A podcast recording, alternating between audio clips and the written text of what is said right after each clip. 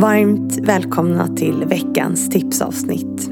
Som precis som vanligt sponsras av underbara, fantastiska Excitec. Veckans gäst är Karin Enström. På söndag släpps ett avsnitt med henne som delvis handlar om hennes upplevelse av att verka inom Försvarsmakten. Den är till stora delar positiv men självklart har hennes resa präglats av att verka i en så mansdominerad bransch. Hon var nämligen en av de första kvinnorna i Sverige som gjorde lumpen. Och den resan ledde henne till att bli Sveriges försvarsminister under en period. Det är en resa som präglas av engagemang men också modet att tacka ja. I Karins tipsavsnitt ska du få tips på hur du kan hitta det modet du med.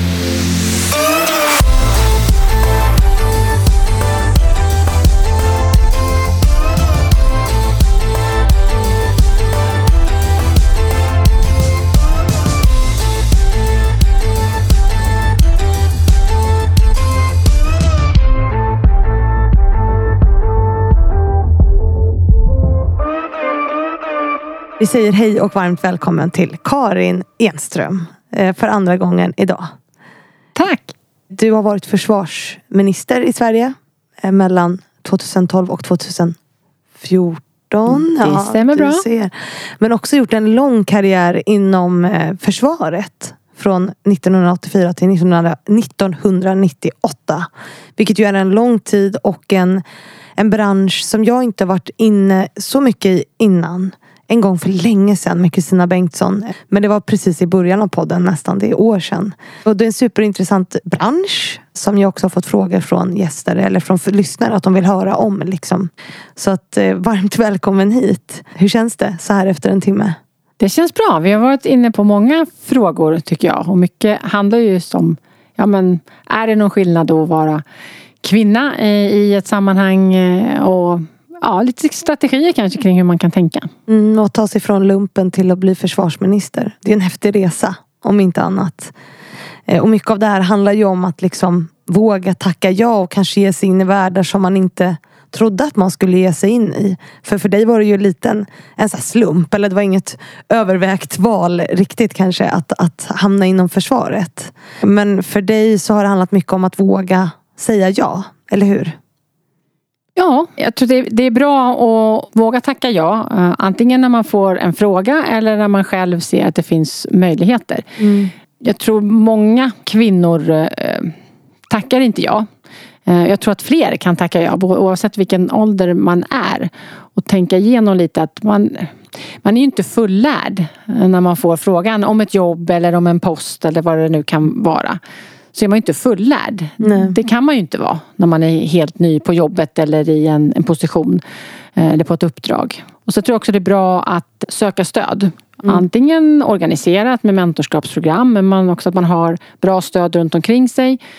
Kompisar eller vad det nu kan vara. Nätverk, kollegor, mm. syskon, föräldrar, eh, mm. människor runt omkring sig.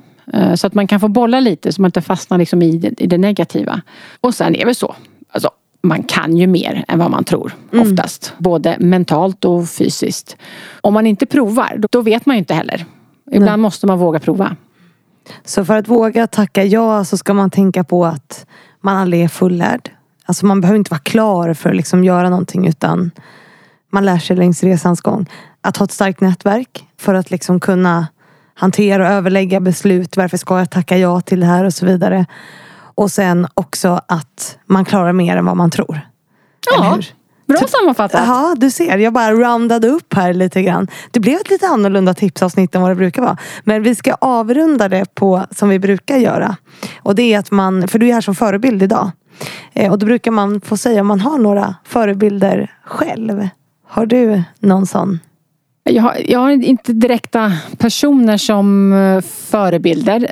Däremot så tycker jag att det är inspirerande med eh, personer som har gjort något som är lite oväntat. Mm. Och det kan vara allt ifrån, om vi tar brittisk politik. Det låter lite konstigt att nämna både Margaret Thatcher och Tony Blair. Men eh, Margaret Thatcher, hon var ju kvinna. Man behöver inte vara överens om alla hennes politiska idéer.